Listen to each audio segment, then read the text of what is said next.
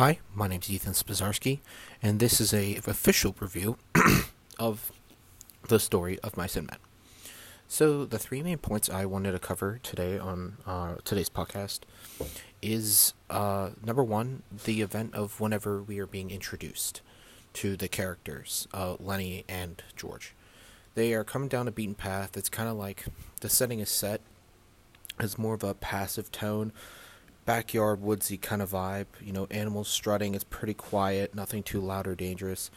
Uh, it it gives you a description of these two guys. One big, muscular. The other one short and scrawny. But you can, I mean, just by the setting and um, the setting up of the characters, you can simply see uh, how it kind of foreshadows and begins the many bits of foreshadowing throughout the entire book of just who they are because you see as the book goes on how Lennie is and how there obviously is something wrong with him, but people don't understand and don't know how to work with it.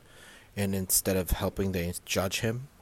Uh, along that goes along with George, uh, but it also to see how George and Lennie's relationship and friendship uh, really have bonded and made it strong together, which kind of like ends up hurting them at the end of the book. My second point I wanted to get to, I think, an important part of the book was whenever uh, Lennie went into Crooks's uh, kind of shack whenever the guys were out of town. So uh, late at night, a, a, lot of the workers had gone out to the town to the uh, I think it was either like a strip club or something, or a club or whatever, and they were out in the town. But Lennie had to stay behind because just being Lennie of who he is. Um, Lennie had to stay behind, and he was taking care of his puppy and walking back from the barn, and he saw the light in Crook's room was on, so he had went over to Crook's room and he had just went in and just wanted to talk to him. But Crooks, being a, a black man at the time, wasn't treated fairly and didn't have the same like respect as everybody else. So whenever Lennie just barged in, he kind of found that rude, and he was kind of like, "Hey, you don't have a right to be in here. You know, you shouldn't be in here." Blah blah blah. Uh, and as they go on, uh, Lennie, excuse me, he begins to talk about the dream and their goal of uh, him and George owning land uh, and that he'd be able to cut the grass and take care of the rabbits and the animals that they'd have. Because Lennie's a simpler guy. As I mentioned before, Lennie, there's something going on in his head. Something's not right.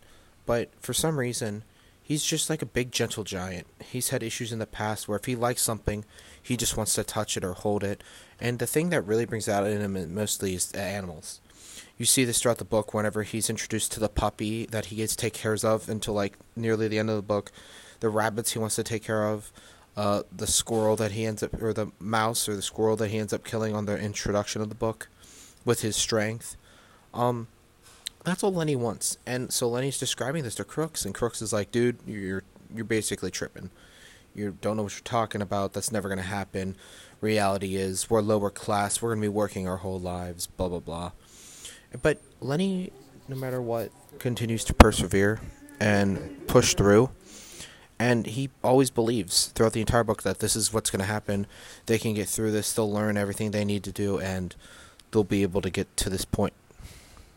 Uh, so later on, uh, Curley's wife, who actually doesn't even have a name, ends up coming into the story. Comes comes up into the room, excuse me, and basically continues. This is like, what are you guys talking about? Because she can't. She's not really allowed to talk to anybody else. Curley doesn't let her but she also isn't as much in love with Curley as he is with her.